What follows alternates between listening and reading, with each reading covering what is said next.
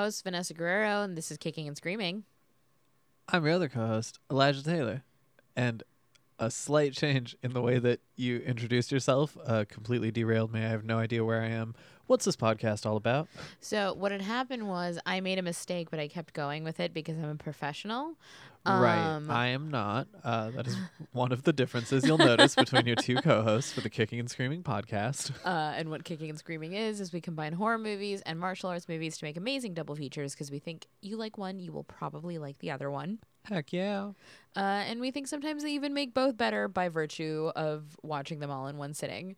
Um, and let me start by saying I know this episode is very late and uh, sincerest apologies. Yeah, it's been uh, been one of those weeks. We lost power for a bit, uh, which uh, for someone, uh, myself, uh, working remotely uh, is a bigger setback uh, than you would expect. An twelve entire day yeah. of just being behind. twelve hours without electricity, and it took me three days to catch up. After I came back from a weekend shoot that was also twelve hours long, and then I found out my grandparents have COVID, and then my network announced that the, like, well, not my network, but the network that I work on announced its actual launch date, so suddenly everything like kicked into overdrive. So it's it just been, has been a week, an insane week that I will not go further on because we don't need this to be crying episode three. Yeah, um, we got enough of those. We don't have a fun title for it either because it's like crying episode two, Electric Boogaloo. Crying episode three, Cry Warriors. Oh, Cry Warriors. Yeah, that's pretty good. All right, that'll be one. I wish there up. was a synonym for crying that rhymed with dream. You know, like. Sobbing. We're the Weep Warriors. That's pretty good. I like it. I'm a fan. I found it. Good job. Um, good job. But yeah, uh, show must go on. And again, since you're like, because of the uploading process and the recording pro- process is on me. It's not even on just Elijah's end. It's on me, so I apologize. He's like, I, uh, you can you can blame me.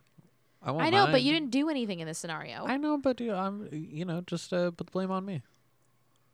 I have I have less followers than you, so you can just like any anytime something goes wrong. Put the blame on me. There it is. I was like, I don't recognize what you're doing right now. If you need a scapegoat now, just let me know. Damn, you are killing it with the with the song parodies today. Should this be our new podcast? It's just you, you just do song parodies while I go, wow. Wow, that's pretty, not bad. Pretty good. Yeah, I think that's a good uh, format for a podcast. Let's pivot. Let's restructure. Let's pivot. Let's restructure. Um, Welcome to the first episode of uh, what's our new podcast name? Uh, Punching and Yelling. There you go.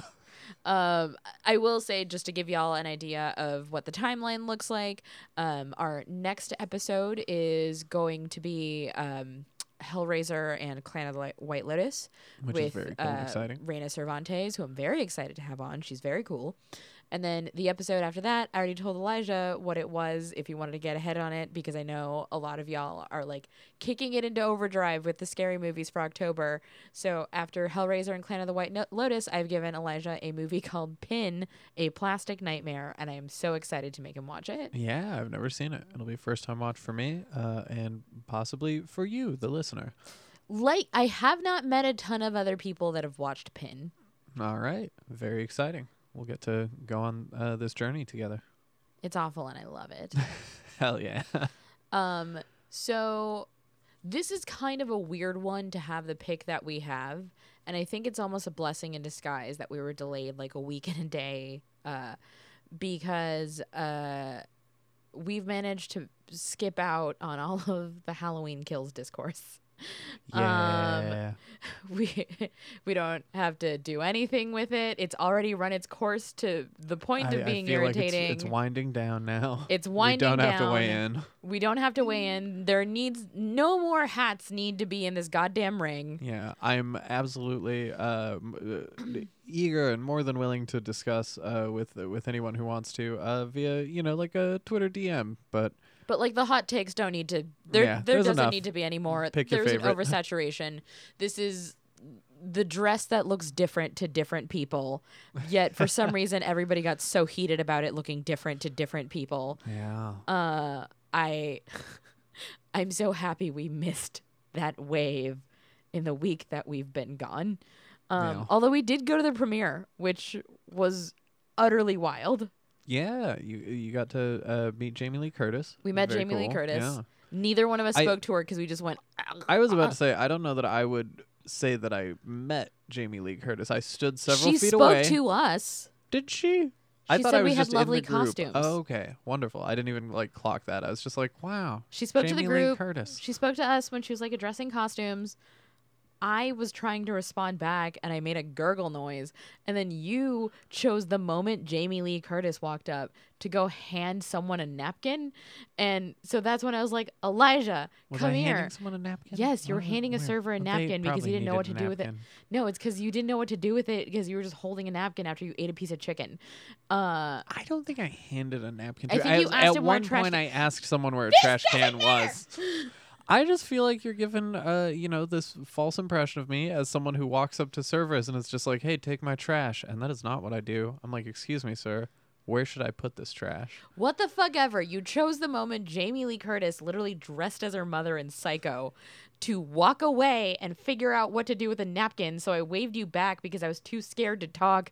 And then you came next to me and just stood there also too scared to talk. Well, you know, I just I didn't want to uh, meet Jamie Lee Curtis with a handful of trash. I don't see why that's wrong. God damn it, Elijah. Anyways. uh, so, uh, so she's podcast. extremely cool. Oh, yeah. Extremely, extremely cool. Huge uh, dork, as is her daughter. Yeah. Very, and very cool family. Huge shout out to a friend from work, the Completionist, for taking us. Uh, yeah. It was rad, and I ate my weight in uh, nothing. It was only cocktails. Uh, meanwhile, I ate literally all of the free food. If you take me to a party where there is free food, the starvation mentality kicks in, and I'm like, I gotta eat it all before they take it away from me. Oh, I saw it. You were like a blur where you're just like, oh yeah, that's cool. I gotta go to the grilled table. Yeah. Really? Anyways, there's stir fry over there. Like somebody would walk by with a sushi roll, and you would just follow them.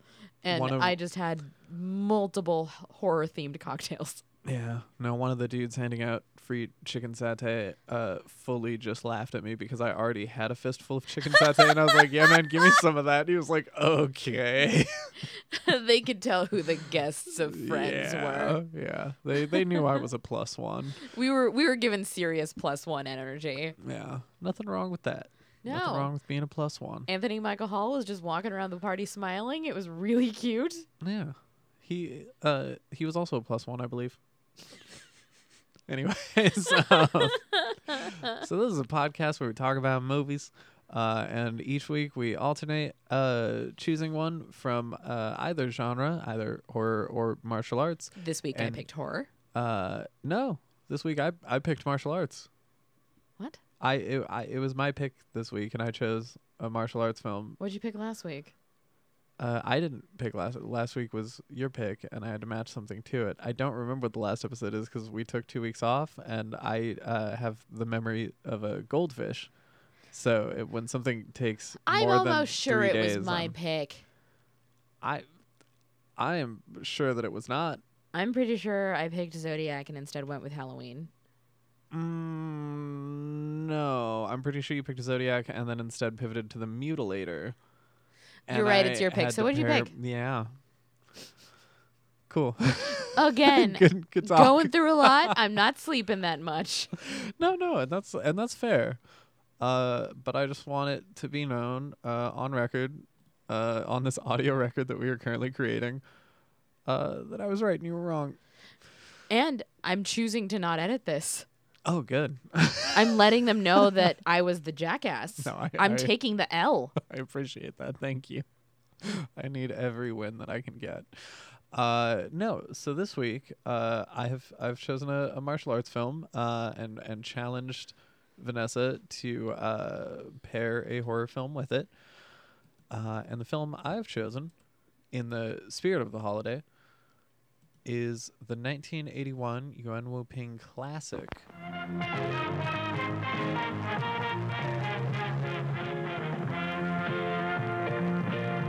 Dreadnought. Hell yes. Oh my god. Yuen Woo-ping is such a baby. I heard, oh, uh, Yuan Biao. Yeah, sorry, Yuan yeah. Biao. A lot of Yuans. Yuen Biao. Is such a baby in this from other things that we've seen him in. So baby I don't face. think I've seen him so young this what's, far. What's funny though is it's it's nineteen eighty-one, and I'm trying to remember when uh like Wheels on Meals was. Probably uh, not that long after. Honestly, I might even have been earlier. Like, in my head, Wheels on Meals is like late seventies. I don't know. But they're like very close to around the same time, at least. But somehow this is the the babiest that Yuan Biao has ever looked. I don't know if it's the haircut. I don't. Maybe it's the characterization, because he's kind of bossed around by uh, everyone else. And his name is Mousy. Uh, and yeah, his, his name is Mousy. He's uh, bossed around. He's a very put upon, uh, harried and cowardly individual. I think at multiple points in time, he's like, I'm just too much of a coward.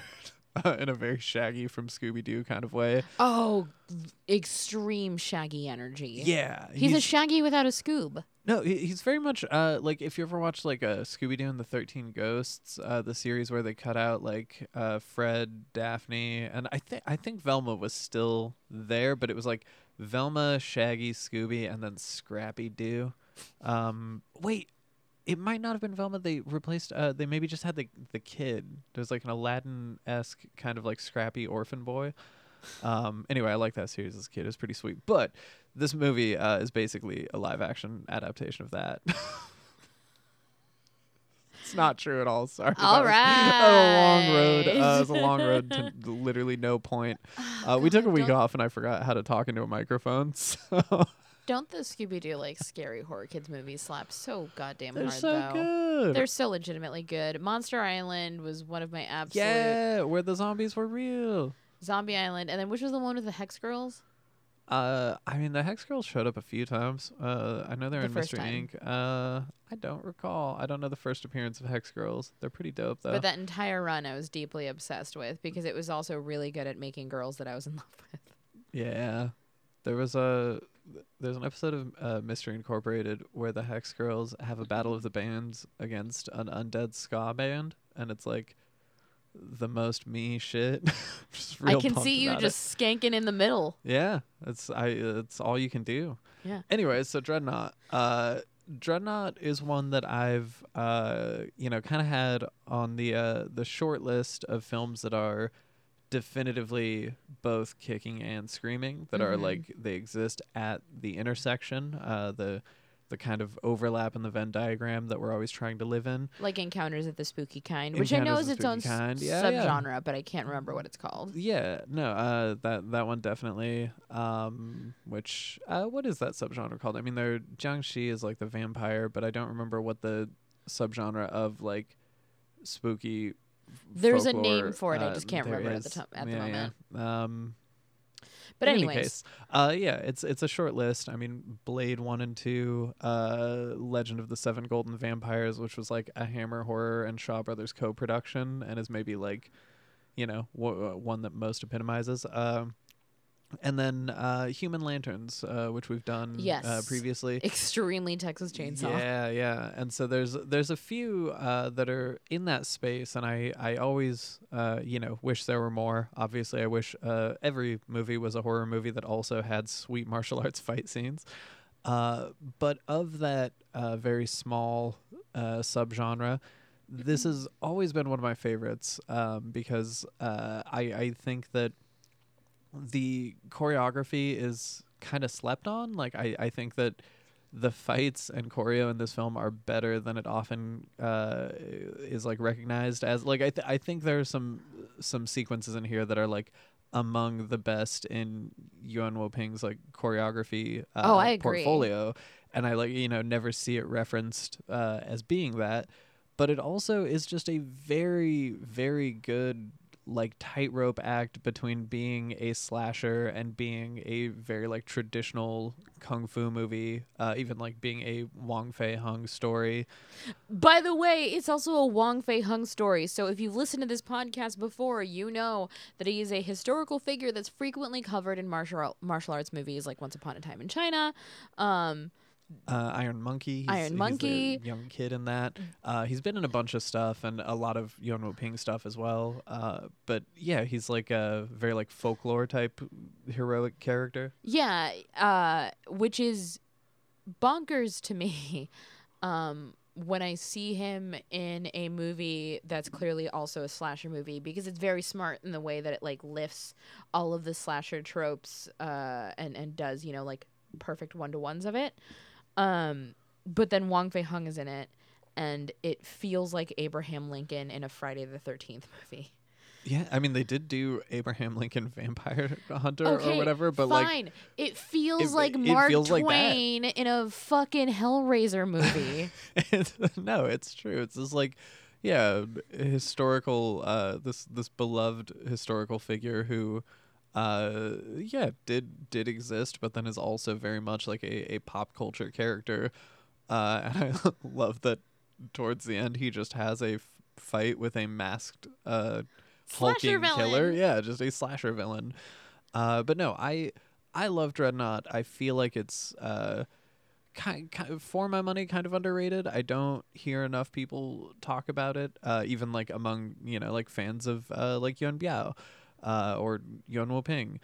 Uh, and I I think that it rules. I think it gets kind of uh, a bad rap for uh, trying to do a lot because it is very much like a slapstick comedy, a, a classic martial arts story, and a slasher flick.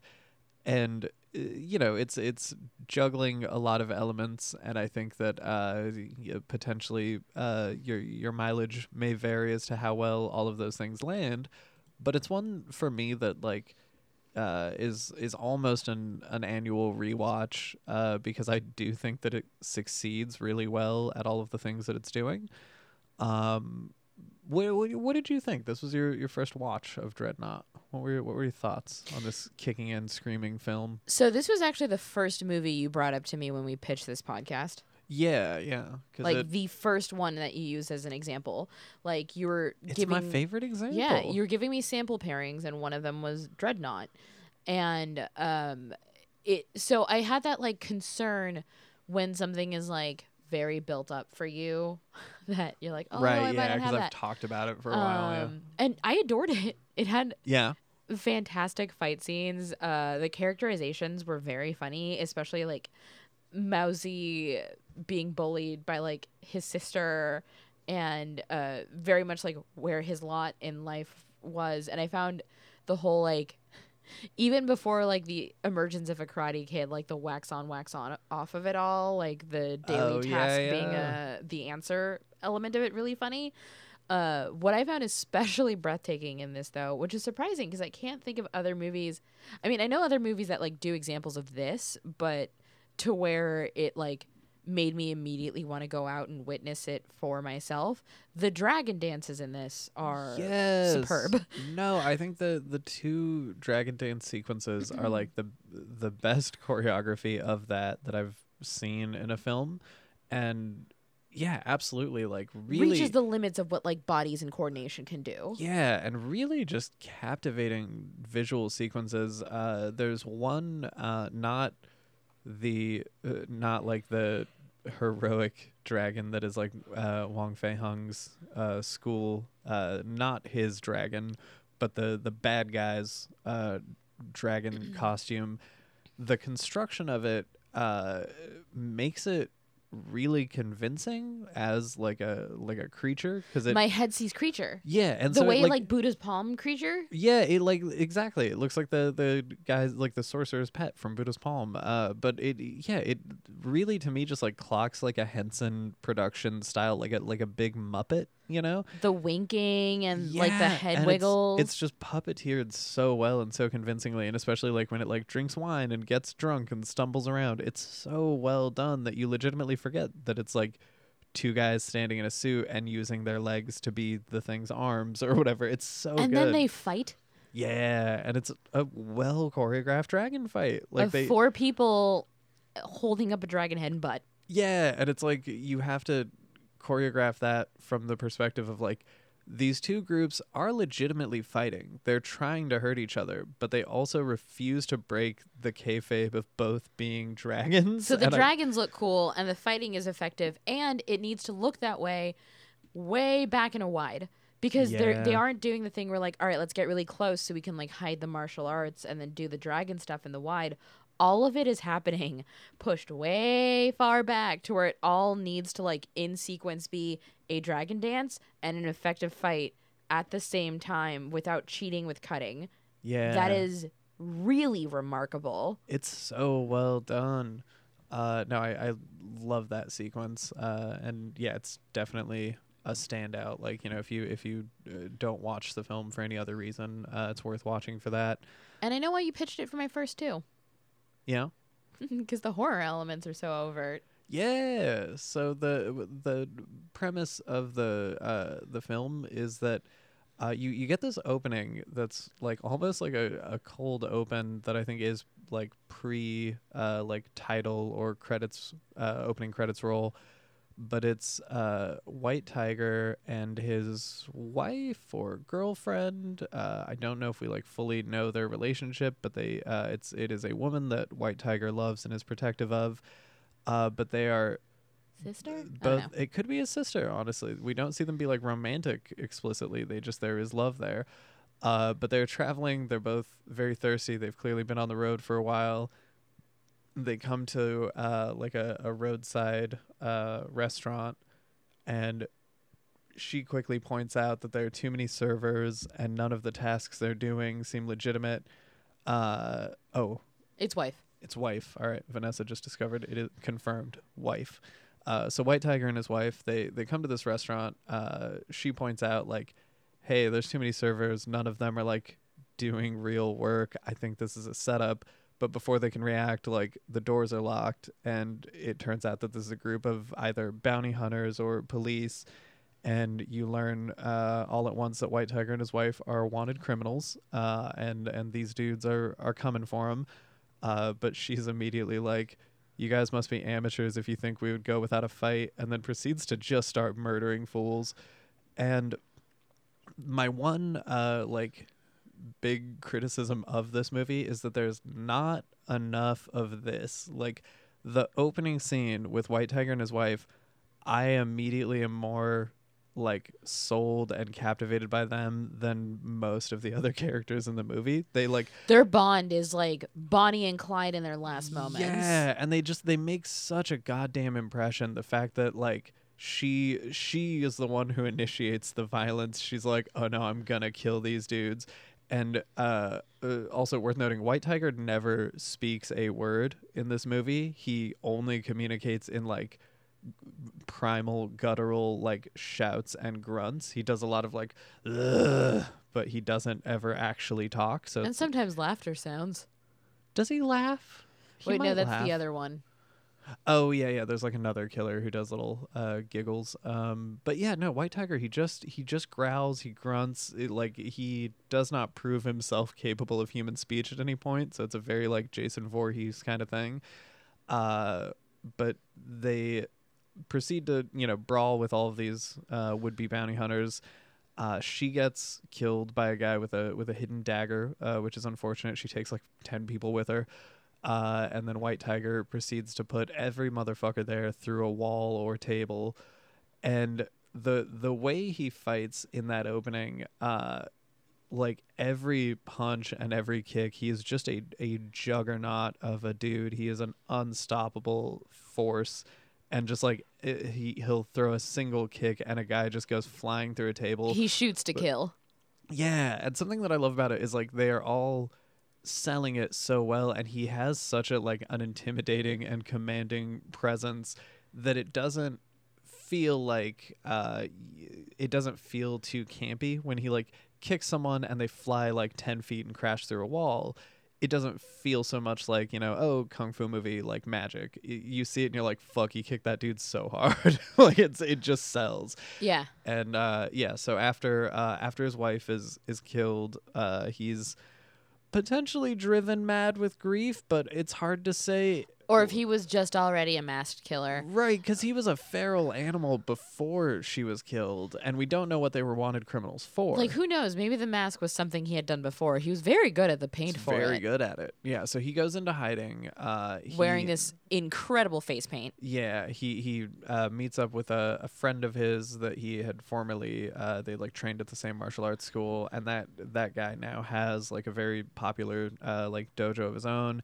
Um, but he, he tells him basically like, I can't take you in, it would kill my reputation, but I can help hide you. And so he puts him up with a local, uh, theater troupe And while there, White Tiger uh, gets a hold of like the theater troupe's grease paint and paints his whole face uh, into Scary Monster Guy face and becomes, uh, yeah, just a real slasher villain. He just uh, starts killing motherfuckers left and right. And he's got those P O V shots that you know from Black Christmas and you know from Halloween and like the horror movies of the time that kind of set a precedent for like what a slasher looks like.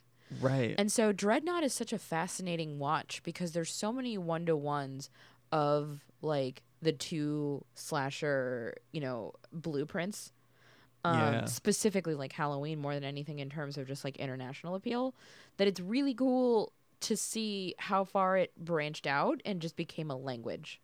Yeah, no, ab- absolutely. It's uh, very much... Uh, not to, uh, you know, hi- hyperbolize in drawing this connection, but like, uh, not to say that it had the same impact or influence, but just that they're like two shades of the same uh, thing happening.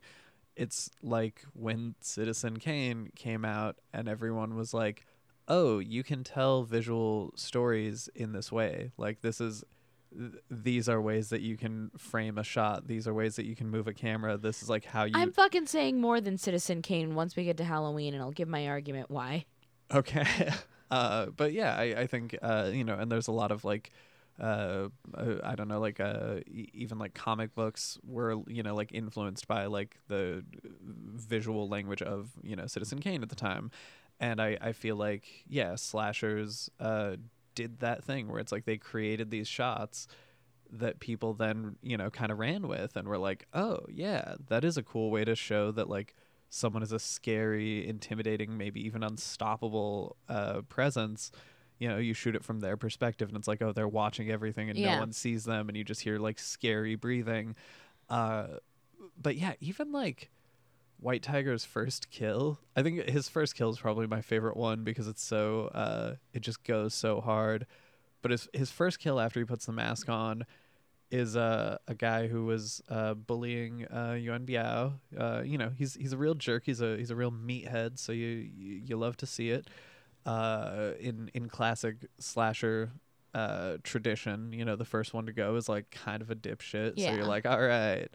Uh and White Tiger stabs him in the dick with like a sharp piece of wood, like a wooden stake. I don't know why there was a wooden stake nearby, but he grabs a wooden stake uh and crotch stabs him and then breaks a mirror, cuts his throat with a piece of the broken mirror, and then holds the piece of the broken mirror up so he can watch himself die. This gets so gleefully brutal. Yeah, especially for like, you know, a, a not that Golden Harvest uh, martial arts movies were not violent, but it's still just like it's violent in a horror movie way that you're not fully expecting when you're, you know, watching uh, like a kung fu movie. Yeah. And like, as we were talking about language earlier in terms of like interesting how quickly that picked up, Halloween is seventy-eight. This is eighty-one.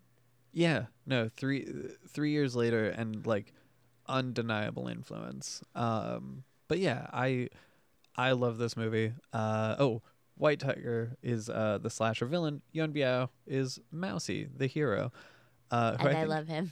I think is also called Peanut in the English dub. Uh, I think I think they changed his name to Peanut. Uh, but yeah, Mousy, Peanut. Either way, he's got a dork ass name and a baby face and a kind of dorky haircut. Uh, and he is introduced as uh, attempting to collect debts that that are owed to uh, his sister uh, and I believe their laundry business. I, I think that's what... They have what... a special laundry method that is only the family ma- way that is also kung fu. Yes, and uh, so they're... I, I believe he's collecting debts for their laundry business. I don't think that the, she like operates a loan shark or anything, but uh, yeah, he, he's going door to door and it, it seems that everyone in town just knows he is such a pushover. You don't have to pay your debt if Mousy is collecting. So he shows up and everyone goes, no. And then he's like, oh no, and runs away. Uh, and then his sister beats him up for being a nerd. But yeah, the, the whole, uh, the whole time he is, Uh, just just kind of a, a bumbling dork. Uh, his best friend is a student of Wong Fei Hung and is uh, an expert of martial arts. So he like goes and helps Mousy collect some debts. Mousy is like, ah, I wish I could fight like you. So he tries to become a student of Wong Fei Hung, uh, kind of has mixed results. Um, his his friend takes him to a brothel where they get into a fist fight with a cop, and he ends up getting kicked out of uh, Wong Fei Hung's school after bringing uh, d- tremendous uh, shame and dishonor to Wong Fei Hung's name. Yeah. uh, imitating him at a brothel and fighting a cop. Uh, which is all played uh, played for like slapstick comedy, but it's like such a such a dirtbag series of events that I love. Uh, but yeah, so Mousy primarily is just like a a put upon kind of tragic uh, coward who has the terrible misfortune of wearing a trinket with some bells on it. Uh, and it turns out White Tiger's uh, deceased wife also wore a trinket with some bells on it, and every time he hears those bells, boy is he angry. And he just wants to murder the shit out of Mousy. He wants to murder the shit out of Mousy. I don't know why he would hear the bells and not associate it like with his his wife who he loved and be like, hey Mousy, you seem all right. Like I, I don't know why. Or want to like make Mousy his wife. Yeah, I feel like it, he should have been trying to kiss him. Uh, in in my fan uh, script. He tries to kiss him. No, but he uh, is trying to murder Mousy. Mousy, of course, notorious coward, uh, just just flees again and again. Uh, and I do love it because those sequences often kind of split the difference between horror and like slapstick goofball comedy, because all of the ways that Mousy escapes in the first half of the movie are super... Uh, super wacky. He's They're like, very Looney Tunes. Yeah, he's like hiding in a barrel, and he climbs a rope, and he's like just above his head. Don't look up. It's it's very screwball, but the whole time it's also like, no, this dude will rip you apart with his hands if he yeah. catches you. Like he is a murderer. Uh, eventually, uh, White Tiger uh, kills Mousy's friend, uh, the student of Wong Fei Hung, uh, and and teams up with this other uh, martial arts instructor who's been trying to like s- beat Wong Fei Hung forever and like usurp his position as, you know, the uh, best martial arts instructor in town. Uh, so uh, White Tiger and this uh, other jerk team up and uh, kill Mousy's friend. Uh, and Mousy very li- or uh, Mousy's friend very like cavalierly is like, "Hey, I'm gonna go investigate this thing. If I die, avenge my death, huh?" And says it in a very, like, I'm not going to die. Uh, but he does. And Mousy, uh, like a real mensch, takes those words to heart and does step up to avenge him. And this is, uh, you know, when, when you realize that all of the ways that he has been taught by his older sister to uh, wring out wet laundry, to, to, like, squeeze the water out of it, has actually been training Eagle Claw, a super powerful martial arts style. That involves squinching and pulling. Squinching. Squinching. He's got to squinch him. Is that squeezing. like Is that like smizing? I was trying to say squeezing and pinching. Yeah. And pulling, and I said squinching. I think that squinching is... Uh, Ugh, this is Pressy Car all over again. No, I think squinching is a real one, though. It's uh, I said smizing, and I think it genuinely is the thing where you don't fully squint your eyes, but you bring your bottom eyelid up slightly to create less white space in your eyes when you're being photographed. I think that uh, it's a thing that models do. I'm doing it now. Were you doing it? Were you yes, squinching? Let was, me see. Let me see your I was squinch. Smizing. It's oh, you were squinching. smizing. Let me see your squinch, though. No, that was just a squint. your, your face got real small. That was a full squint. Uh, listeners at home, uh, show us your best squinch. Anyways. Uh, yeah, so he, he fights uh, White Tiger with, with help from Wong Fei Hung. Um, the last fight rules. Uh, honestly, every fight in this rules. Uh, the friend fights another assassin who's very... Uh, This would have also worked as a pair for Malignant uh, because it is like... I was going to say when I was watching that assassin with like the two sides on the front yeah, and the back of the head... Yeah, it's got a face on the front and the back. That you're going to be so fucking mad when I pick Malignant. I know, it's going to happen. I, you've already uh, declared your intent, uh, so I was aware, but I still, uh, you know... If anything, you could have paired Malignant with this, but I, I think your pick was better. Uh, anyways, there's some great choreography, really interesting characters. Uh, the assassins are all very fun. There's uh, the demon Taylor who uh, tries to kill Yuen Woo- or, uh, Wong Fei Hung with uh, needles and uh, measuring tape and tailoring equipment. Uh, and then, yeah, there's the one with the two faces, and then eventually the showdown. My favorite. Yeah, the showdown with uh with White Tiger, in which uh the laundry style kung fu uh ends up being super helpful because White Tiger's like final uh you know fight technique is that he has sleeve long sleeves with blades on them that he shoots out, like he has stretchy arms, uh which is a, a very cool and super uh fun visual. Uh, but it's great because he set up a character who's really good at specifically grabbing fabric, and then a guy who fights with sleeves. Uh, and I always, I always like that when a hyper-specific martial arts technique really pays off in the end, like a J C V D doing all that blindfold fighting in Bloodsport. It's like you love. It's you love not to see even payoff. like blood, like blindfold fighting. It's like, I'm so good at stirring risotto, and that happens to be how I kill you. Yeah. No, it's true. It's not at all a, a situation that you prepare for or expect to be in. It's literally wax on, wax off. Yeah. yeah. And then, oh, God, the the method of w- where he normally dries the clothes on a washboard, and then he's just doing that on the killer's body. And his and skin's just Yeah, he's off. just like friction burning his whole body and just, yeah, like scraping him with repetitive friction. And it's horrifying. That's maybe like the most gruesome thing in the movie. And it's not super bloody, but it's just the the visual of him rubbing his arm really quickly. And then his arm is just raw. It's so, so rough. Uh, but yeah, amazing final fight. Uh He he like wails on him and keeps yelling, "I'm gonna kill you, I'm gonna kill you." And Wong Fei Hung finally stops him and is like, "He's he's already dead." Uh, and then you get uh that classic freeze frame, the end that we all love. I called it this. Yeah, time you were too. Like, "Oh, it's gonna freeze frame," and then it did. It's uh. My favorite game now is when I watch martial arts movies to try and figure out when the freeze frame happens. You're like, "It's gonna happen," because sometimes I guess wrong and it scares the shit out of me. Like it just startles me. Like I had that with um, oh fuck, which one was it where he like punched his wife into the sky? Oh it my was, god, no, uh, where he, it, that's uh, Encounters of the Spooky Kind. It was Encounters of the Spooky Kind. He, he, he throws her, he picks her up over his head and I think throws her into a fire. I'm pretty sure he like punched her into the air. I, it, where he was like, "Bitch!" Like, it's such a fucking ending, it's so good. The ending to that uh, literally made me fucking scream. I think I pushed you over. Yeah. Because I like couldn't believe that it was happening. No, it's that's that's the correct response that's to the that right, ending. That's what you do to that. Uh, but yeah, incredible freeze frame ending. Uh, I also I do love the like the Eagle Claw being uh, very like grip strength because uh, it. Uh, kind of feels like judo, uh, which is cool. I like this bit. I like when things remind me of judo. I just like judo. Yeah, just, uh, we have literally a judo man you can drink out of. That's true. We have a cup shaped like a judoka. It's pretty sweet. uh, got it at Benihana. Anyways.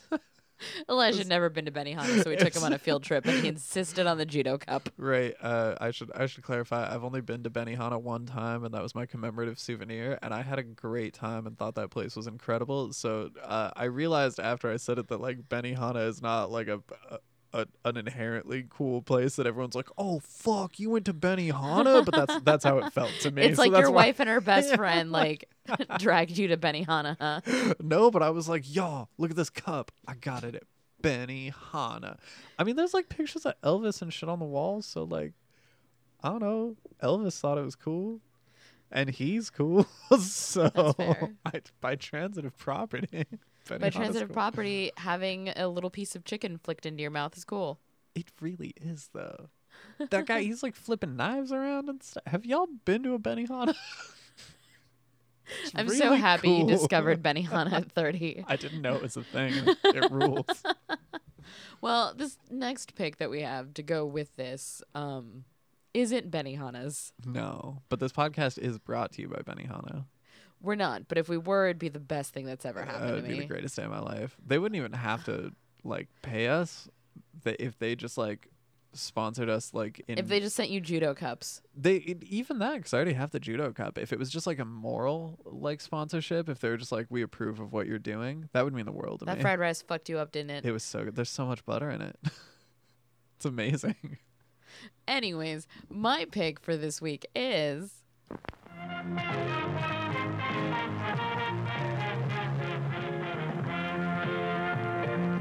Halloween, nineteen seventy-eight, of course. Mm. Uh, especially because there's a literally a one-to-one of a body swinging uh, yeah, like, the upside down body reveal. Yeah. No, and I, I just feel very much like, uh, you know, we, we've talked before about, like, oh, the things in this, like, classic Shaw Brothers movie uh, clearly were influential on film in various ways. And, you know, you could even argue that this thing in this horror movie wouldn't exist without it. This is one of the most, like, one-to-one direct influences that I think, you know, we can we can point to and say, like, yeah, Dreadnought would not have been what it was if Halloween had not come out. Most movies wouldn't be. Uh, horror movie wouldn't have taken, like, its resurgence the way it did in nineteen seventy-eight because of this, like, slasher boom that happened yeah. out of it. And so when you were like, oh, it's not like, you know, on the level of Jaws, it absolutely is. In two thousand six, it was selected for preservation in the United States National Film Registry by the Library of Congress yeah, yeah. for being culturally, historically, and eth- like aesthetically significant. And much of, like, obviously John Carpenter, incredible director, Deborah Hill, incredible writer, incredible producer. Um, but a lot of this is Dean Cundey's visual language. Uh, he's an incredible cinematographer. Right. You're a, you're a big Dean Cundey fan, and I, I'm a Dean Cundey stan. Yeah, I, I will say, um, as uh, a a person who does uh, watch a lot of movies but does not know a lot of things, uh, I have never been like f- familiar with cinematographers. Uh, it's like I, I a lot of the time, if it's not, you know, specifically like the director or star, I'm not great at like knowing the names of creators and uh, what else they've worked on, which is something I really should be better at. Uh, but you introduced me to uh, Dean Cundey. Yeah, because it's something I babble about. I love Bill Pope taking an entire day to do that blood and paint scene in Bound. Uh, like cinematographers deserve, uh, obviously they do amongst like film fans, but I mean in the general public, like they're flowers for giving us most of the visual languages that we know and love. Um, although I recently found out that he was uncredited as a uh, had having direct a uh, horror movie that I really loved, oh. uh, The Witch Who Came to See, a movie that I love a whole bunch from the seventies. I don't know it. Ooh, that's gonna be my pick at some point. Nice. Um, definitely quite a few content warnings on that one, but I, I love it a whole bunch. All right. Um, but anyways, he's a dude who you can literally watch like his own visual influence come back, because he did Halloween, which has a lot of those wonderful, iconic shots. Like, one of the reasons why Michael Myers Around the Hedge uh, was so striking at the time is because it's in pure daylight and it's in a wide shot and it looks wrong and weird. Yeah, absolutely. And, um, like, while Black Christmas was, like, the slasher that shaped so many things, and then you can even argue for Psycho beforehand, uh, Dean Cundey, Texas Chainsaw, and like Texas Chainsaw, before, but yeah. But in terms of just like that like P O V type of slasher that exists, he definitely wasn't the first, um, but he gave it its own specific language in terms of what he does uh, with the final girl, with Laurie. Um, because it's not something that you see in Black Christmas, not at all to its de- detriment. It's incredible. Right. Um, But he does this thing where he creates a path of trajectory for the victim that when you scope it out, you are so much in that seat with them. Like, he does this thing where, you know, Laurie can look down a hallway and see her escape. She, like, you've already known where the houses lie, like, in terms of, like, where they are to each other. So you know where she's going to be darting from. You know what door she's going to exit out of and what she's going to try and get to the quickest. So you have that same impulse as the viewer. Right, to right. be like, can you get to this fast enough? I've seen you try it before. Like, he sets out a path that you don't always realize that you're going down. But when you do, you're so familiar as a viewer that you're just like, go, go, go. Like, you see what the next point is. And he does this again in Jurassic Park. Like, I am not the first person to point this out. There are many video essays on it. But, like, you watch this exact thing that he created again to use tension again from the way Dean Gun- like Dean Cundey shoots raptors. Yeah, like yeah. Raptors are shot like Michael Myers, and those teenagers like are shot the same way that he shoots Laurie in terms of like the way they look at a handle and a doorway and they know where that raptor is. Or, you know, Ellie, like, knows where she has to sprint, what log she has to jump over. And you've already clocked that log. He yeah. showed it to you organically, easily. So by the time you're in it, you have all this information that you re- did not realize have been being fed to you in very organic ways. So by the time that you're there, you're with them. You're Ellie and you're just like, fuck, I need to like make it over this rock. I like know where that raptor is in terms of like where it is on my shoulder. He puts you there. Yeah. And that's so much of why Halloween has that unique visual language. No, and that's that's one of those things that like you don't uh, consider when you were watching the film, but does make such a huge difference, you know, even like subconsciously, because uh, like if if you see a character uh, be attacked in a space that you, the v- viewer, are already familiar with, yeah, your your impulse, your brain is immediately connecting those dots of like, oh, like they need to escape out this door, and I, you know, I know where they need to be going. And when they do that, you're like, yeah, along for that ride, as opposed to like if, you know, y- you have a sense of the space and then the character runs into a room that you didn't know was there to try to like grab a knife from a drawer that you haven't seen. And you're just like, what the fuck are they doing? And you're getting frustrated at the person on screen until, you know, it starts to connect the dots. But I feel like it's the difference between like we we've all watched a horror movie where the victim starts doing something and and we, the viewer, are like, what? Where are you going? Why are you going in the basement? What are you doing? And yelling at the screen. And uh, yeah, he doesn't leave room for that. No, exactly. Like establishing uh, just that sense of, of space and, uh, you know, eventual trajectory uh, is, is the difference between being on the victim's side or not, you know, being like, yeah, I'm right there with you. You're making the right choices. Oh no, you're still gonna get caught. Yeah, it's as opposed to like, ah, you what, what the fuck were you doing anyways? Why didn't you just, just jump out the window? You know? Or raptors in Jurassic Park versus raptors in Jurassic World. Right. Yeah. I mean, I'm pretty sure Jurassic There's a lot World, of other elements. I'm pretty sure Jurassic World has that one raptor that's like smart, and it like, I I saw that movie and I remember almost nothing, but I'm pretty sure that it like, does it use a gun at one point? Does the raptor shoot somebody the with a gun? The raptor doesn't use a gun, but Jurassic Park three has a raptor that goes, Alan. Is that true? I've never seen it. Have you Is not? That real? Oh shit! I'm gonna make you watch it. Oh, that's incredible! A dinosaur just goes Alan. Yeah, it has a raptor on an airplane that, that looks rules. him in the eyes and goes Alan. I don't know why. Uh, and Alessandro Nivola in it, which is where I developed my crush on him for the first time. Nice. No, I, I don't know why the, the raptor that uh, has like vaguely human qualities in Jurassic World I find so fucking novel. So learning that there's one that talks is even better. But yeah, Alan. I'm pretty. I maybe he doesn't get a gun, but I swear he like he does some like. He opens he, doors. He does some like action movie shit. There's he's like fighting some guys, and I think he like blows them up, and he like jumps away from the explosion. Like, I think it's cool like a helicopter. Raptor. Yeah, it's not way. a raptor though. That's an Andromedus no, Rex. No, there's a there's a raptor in that movie. Oh, Blue. Yes, Blue is the raptor that has a name, and he does a bunch of cool James Bond shit. And I specifically remember it because I was watching the movie, and I was like, "This movie sucks. This movie sucks. This movie sucks." And then there was like five minutes of a raptor being an action hero, where you were like, "You would die for Blue." I was like, "Yes!" And then I was like, "Oh, this movie sucks." And I specifically remember walking out and being like, "Why wasn't the whole thing about that Velociraptor that kicks ass? Like, why didn't they?" If you took Chris Pratt out and made Blue the star, take all the human characters out. Wait, you might be onto something. Something. Yeah. I would watch the entirety of Jurassic World if it was from Blue's perspective. That's what I'm saying. He's the lead. Oh my god, it, and he has like his, his Van Damme moments where he's like, yes. ah! And then all the other animals. Ah! Yeah, give him like a cool little dance sequence. Like, have him be like charming, you know. He gets the girl, whatever. They go to a club. Like, just have him do all the cool action hero shit. She lays eggs. He fertilizes them. Yeah, the way you do. Wait, no, that's fish. He needs to fertilize it in her, and then she lays the egg. Yeah, there can be a tasteful sex scene as well. But the point is, let him use a gun in silhouette and curtains, kind of like Top Gun. Yeah, exactly. You know, and it plays some like R and B. Some there's some like saxophone playing or whatever. Yeah. Um, but yeah, I'm just saying that would have been a way better movie uh, if Blue was the lead and it was just a food. What are we talking about? Anyways, I was saying that's the difference between the raptors in terms of like Bill Cundey. Uh, Dean Cundey. D- Dean Cundey.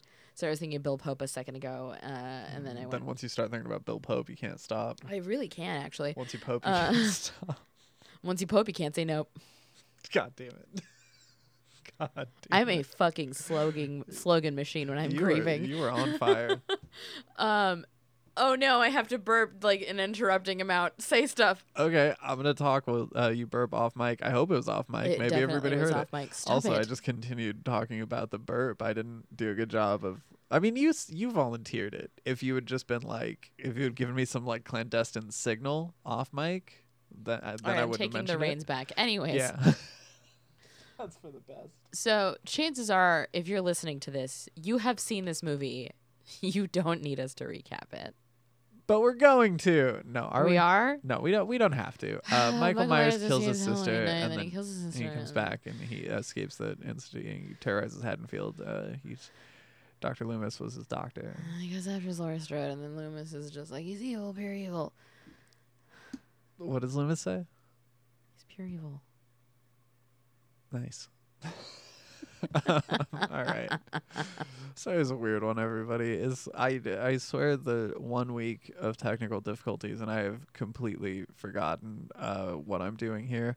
Uh, but I, I think I think we're doing great, personally. So this movie has become like comfort for me. Yeah, I mean, I uh, same. Weirdly, uh, Halloween three is is my most rewatched of them, and I maintain that like as a single movie, it is maybe the most rewatchable one. Dean Cundey uh, did that one too. Dean Cundey did that one too. Baby, he don't miss. Uh, but no, I, I definitely uh, it is very much a you know Halloween season like October comfort movie. The presence of Loomis is why I rewatch this one the most. Oh, yeah. I mean, Loomis is is uh, an all-timer. He's like, Loomis is why I love... God damn it, I can never h- remember his name off the first try, but why I love the agent and the guest so much. Because oh, yeah, by yeah. telling him to be earnest, they guaranteed that that movie had a perfect Luna- Loomis without knowing that he was a perfect Loomis. Right, right. No, he d- he does do a, a great job in that role. He's the most serious about it. Yeah, no, and it's it is a really uh you know obviously like that character uh I would I would say like almost even more than uh you know Myers because like obviously you know we we had uh like a masked killer in Texas Chainsaw Massacre and like you know we've we've had other uh like scary bad guys. And so, well, Michael Mayer, Michael Myers is inarguably like hugely influential. I would argue that like the Loomis character is a bigger influence. Like there are more characters that would not have existed without Doctor Loomis than would not have existed without Michael Myers, if that makes sense. No, a thousand percent. Like yeah. I'm thinking about it now, and I feel like you can always identify a Halloween-esque thing by the presence of a Loomis before yeah. a slasher, like um, Behind the Mask. Yeah, yeah. Robert Where Englund. They, like, they even say. Yeah, they like lampshade it. And yeah, they very much uh, like uh, say like, oh yeah, you got to have your Ahab. Um, no, I, I love Loomis. Uh, something that like kind of uh, struck me on this rewatch. Uh, oh God, and I'm gonna try real hard to navigate this thought without getting into Halloween Kills discourse. Um, but. Uh, something that I like, I, you know, I'm sure I have n- noticed before, but for some reason was not at top of mind for me, uh, on this rewatch. So it like kind of, uh, stuck out to me. Uh, oh, oh, and I think it's because we had recently rewatched Halloween twenty eighteen for a previous episode with, uh, William Bibiani. And because that was like the most recent Halloween thing that I had seen before this revisit, I kind of had forgotten uh, how childlike Michael Myers is in the original film as an adult, because like, you know, his, his first kill is when he's uh, what, six years old. He's like a six year old kid that yeah. uh, kills his sister. Um, and then is, you know, pretty immediately like put into the system and uh, pretty much spends his entire adolescence and uh, young adult life in an institution. And when he breaks out uh, on Halloween night now as an adult, it's like, yeah, he's an adult man and he's uh, big and scary and he's very strong and he can pin you to the wall with a knife and uh, he d- doesn't seem to... Uh, he could rip a tombstone out of the earth. He can rip a tombstone out of the earth, and he uh, he definitely, in the original one, does, like, react to pain, because when he gets uh, poked in the eye, you know, uh, like, that eye is now, like, closed for, uh, like, when the when the mask comes mm-hmm. off later, he's got an eye closed, and when he gets stabbed with the knitting needle, he, like, reacts to it. He, he definitely reacts to pain, but it's still... Uh, he still kind of has that, like, unstoppable feeling because he gets, you know, stabbed and beaten up a bit and then keeps moving. So it's like, yeah, he's scary. He's a big, strong guy, and uh, he he can take a beating. But he's also so childlike, just so much the mind of a kid. Because the sheet with the glasses on it. The sheet with the glasses. And I know that people uh, mention that as, like, a... almost like it's a plot hole. I've seen people like, you know, I've seen like tweets about it and stuff, and like, you know, it feels so out of character, and like it's so so silly that he like took the time to dress uh dress up like a ghost to scare them. Uh but honestly, like, he's a child who who stole a Halloween mask, and he put on a spooky, scary Halloween mask to go be a bad guy. And there's that one piece of uh like physical uh acting after he uh has the the kid pinned to the wall with the knife, where he looks at it and he tilts his head to the side. And I think that's like the most characterization that that you get, and also all that I ever need, is that he looks at his own work and he tilts his head to the side like a child observing something whimsical. And you're like, yeah, he's just a kid who doesn't have any concept of right or wrong. Humans are just bugs that he tears apart. Even, I mean, not even uh, like... I think he takes delight in the dismemberment. I don't think in like maybe so, an over-the-top yeah. way. I think in the way that like an upsetting child cutting a lizard in half would. Yeah. You know what I mean? No, fair. Like, yeah, kids smushing a bug or like killing something with a rock. But yeah, like Loomis has, you know, some, some line about like he doesn't... uh know the difference between, you know, good and evil or whatever. And I just, I feel like you so much get the sense of like, he is a, a small child with a, a, uh, you know, terrifying man's body. And the only method of interaction with the world around him that he has ever learned is violence. But yeah, he, he doesn't perceive it as wrong. And he'll, yeah, he'll stab somebody, pin him to the wall, and then just kind of look at him like, yeah, yeah, that looks cool.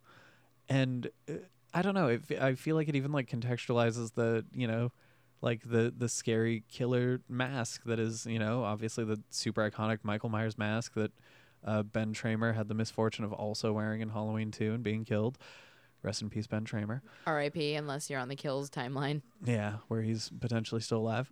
Uh, but yeah, even even that, like on this rewatch, I was kind of S- struck with the thought of just like, yeah, like this this essentially child walking into a, you know, a store around Halloween and seeing all the masks and being like, I like that one, you know. And he like grabs a handful of them and he tries them on and he's like, yeah, this one's cool. And it just, I don't know, feels simultaneously less uh less sinister but also more frightening. Like he doesn't, I feel like, you know, he doesn't have the like vengeance and the the I I don't know, in the original Halloween I don't read him as having the like evil of, you know, I like, read him as having the evil, I just read it more random. Yeah, it's it, I'm I'm trying to think of like how to we express have different this, like, perspective. Like I completely get yours, yeah, because yours is just like the malice afforded to like, again, a kid that like squeezes a hamster too hard, yeah, but like does it all the time because they like what happens when the hamster pops. Right right um In my case, I do they like what happens when the hamster pops. Sorry, just that series of words. know. No, it was great, it was beautiful. But like in my sense, I do get like the evil out of it, but I don't really so much like get a giddiness with it. I think it's inherently there because of how changed everyone else is, um, especially when it comes to like the fighting back, because I feel like when something is thrashing, for most things it's easier to walk away instead of kill it more. Right. But see, even even there that, needs to be a desire to do so. Even that I almost read as like it becomes a game to him at that point, that he's like, yeah, we're doing the same thing. Like you you, you do that too. Cool.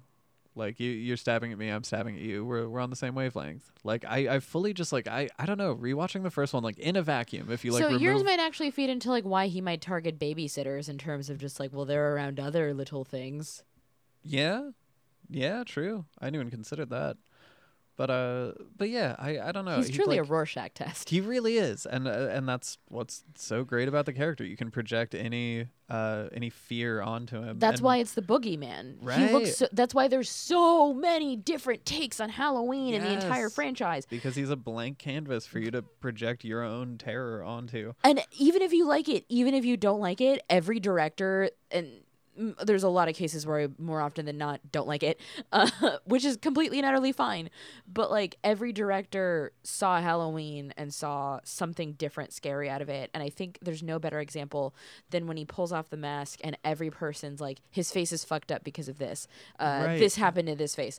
And if you look it up, it's just a regular it's guy just a face. Guy. It's a regular guy face. He has one eye closed because Laurie stabbed him in the eye. Like, I'm showing it to you right yeah. now. That is what everyone I know has given me. And if you look it up, if you look yeah. up Michael Myers' no, face I... in the original movie and, you know, people like raise up the brightness, it is just a regular face. But I cannot tell you how many people have visualized what is like under it's there. Horrifying in like two seconds. Underneath there. Yeah. No, and it's just a guy, uh, which I think is like, actually, you know what? It, in terms of like it being a, a Rorschach test that you project your own fears onto, I think, yeah, for some people it is the...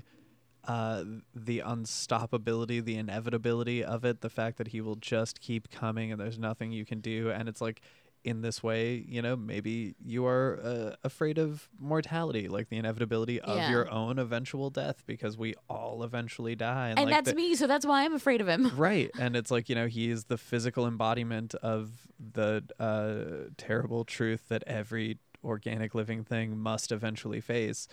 Uh, and for me, the thing that I project onto him, I'm realizing literally have not like never identified this until this discussion. No, same. Uh, it, like I am not afraid of the unstoppable uh, killer. I don't know, I, I, like it, in whatever ways uh, the human brain is able to. I feel like you know I've made my peace with my own mortality, uh, and I'm not afraid of like. The guy who's bigger and stronger than me, because you know I, I feel like if I'm in that situation, then it's uh I I don't fear inevitable things because it's like, well, there's nothing I can do. Like I you, you know run. I get stabbed, I run or I get stabbed, whatever. Uh, that's not inherently frightening to me. The thing that is frightening to me is the idea uh, that morality is relative, that there are no empirical objective rules as to what is good and what is evil, and that like we all have to decide that. And we all have to agree on that for it to matter. And the idea that a person can just disagree, a person can just reject wholesale, like, your constructs of morality. A human being can decide, like, no, I, I don't think that life is inherently valuable. I don't think that there's intrinsic worth just in a human being existing. I don't value your life or mine, and I, I choose to interact with you in this way. And we're all horrified by that. But, like, th- there's no... objective empirical truth in either instance. Like you can't factually say in either instance that one is right or wrong. They're all, you know, constructs that we have to agree on and say like, no, we all decide that it's wrong to kill humans because we're humans and we don't like that. And that's the terrifying part to me, the idea that this human can exist and just view the world completely differently. And like, I, I don't know, from his perspective, like he's not wrong. I that's the terrifying part to me. No, moral I find relativism. That really I find this really interesting. Like shakes me to my core. Legitimately, I'm saying this not to just like aggregate engagement the way people do on social media. I legitimately would appreciate if uh you saw this episode uh tweet go up and respond to it with why Michael Myers is scary to you. Yeah. Because I feel like is, it's yeah. I legitimately want to hear this. Like if he is scary to you, why? And if he is not, why not? Because it is interesting, like, with seeing, like, the different discourses pop up and everybody's, like, different rankings of it, I I, I am interested in specifically the first one. It feels like everybody set a very different ideal of what he is supposed to be based on their first reactions to that first movie. Yeah. No, I, I agree because, yeah, sometimes he's supernatural, sometimes he's not. sometimes he's super fucking strong, and sometimes he's like as strong as like a regular adult man who's, you know, in decent shape. Yeah. So legitimately would love to hear your very different reasons for it. Yeah, same.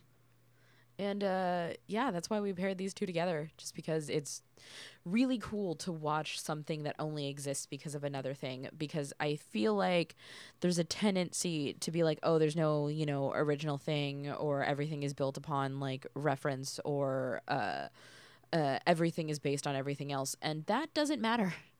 Yeah, I, I truly don't care if something took influence from something else or pays homage. Um, because it's so cool when something, when an idea plays a game of telephone, watching all of the different iterations of it, to me. Yeah. And I think there are original ideas, but not everything, everything begets knowing something else.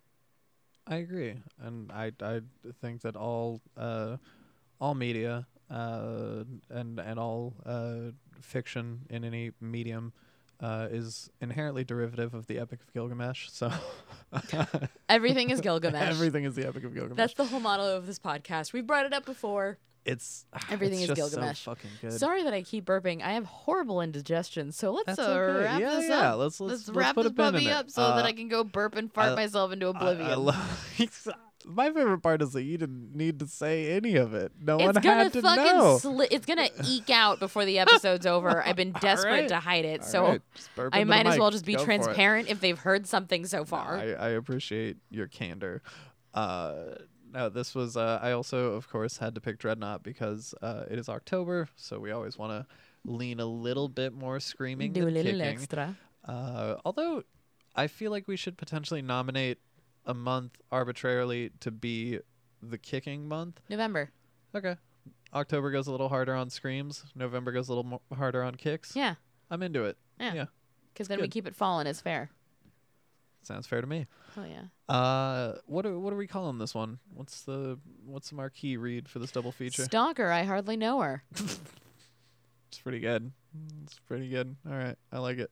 Uh, oh, also, we didn't really uh, get into this, and now is not the time because we're wrapping up, but I do appreciate the degree to which Yuan Biao is a final girl in He's Dreadnought. a final girl through and through. He is changed from the beginning by his experience. Yeah. I really, I truly think that Mousy deserves to be in the pantheon of, like, uh, iconic final girls. Uh, it's a shame that he didn't get a whole franchise, but I still think off the strength of that one movie, you know, put him up there with Laurie Strode and, uh, you know, Nancy, uh, what is I Nancy's never remember last Nancy's name? Nancy's last name. Street? You know, you know She's just I'm Nancy. Talking about. She's just Nancy.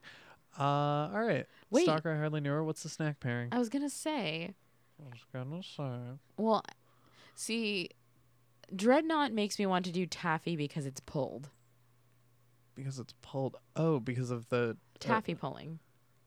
The but but what is the pulling element in the in the film? Just like his eagle claw, or yeah, like for like pulling and pinching. Okay, okay. As like his style. Yeah, yeah. So I was thinking taffy, and it was like the little Halloween candy taffies. All right. Yeah, I'll take that because it's Halloween candy. They're both pretty Halloweeny movies. And you make them by pinching and pulling. All right. But you have to make it with an eagle claw technique. Okay.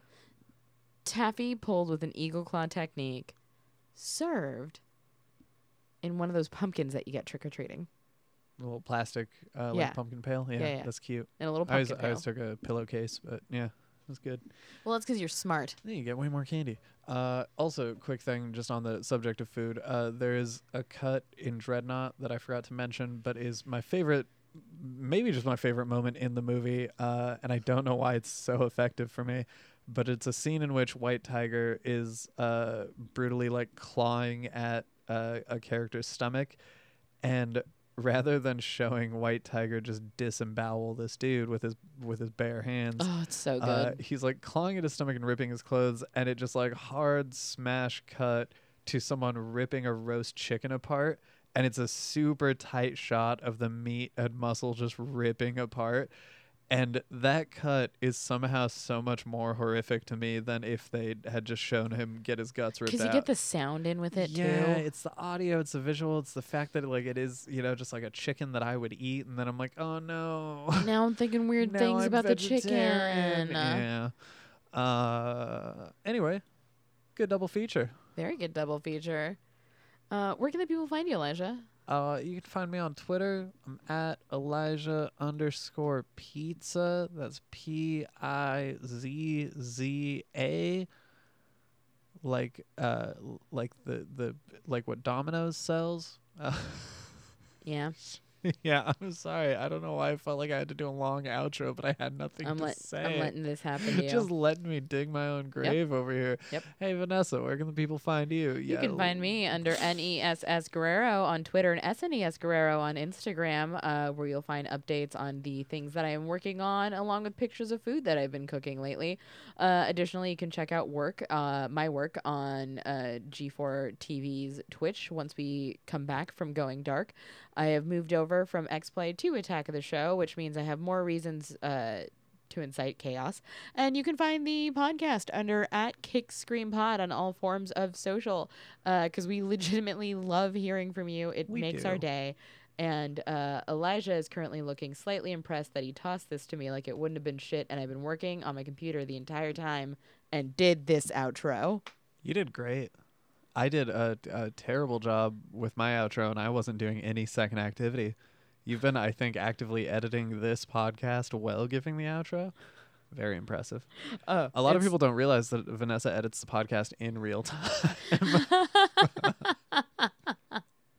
all going to be live, baby. Oh, no, I'm just a high-functioning workaholic. All right. And with that, happy Halloween, everybody. Uh, we love you. Bye. Bye.